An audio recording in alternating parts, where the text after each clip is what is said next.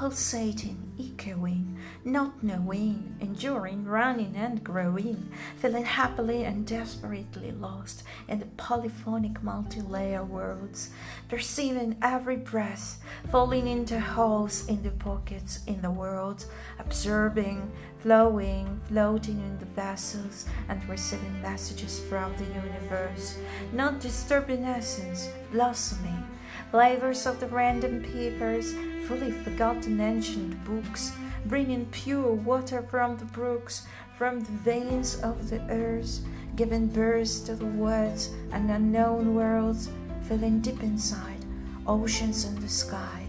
echoing, echoing on the other side.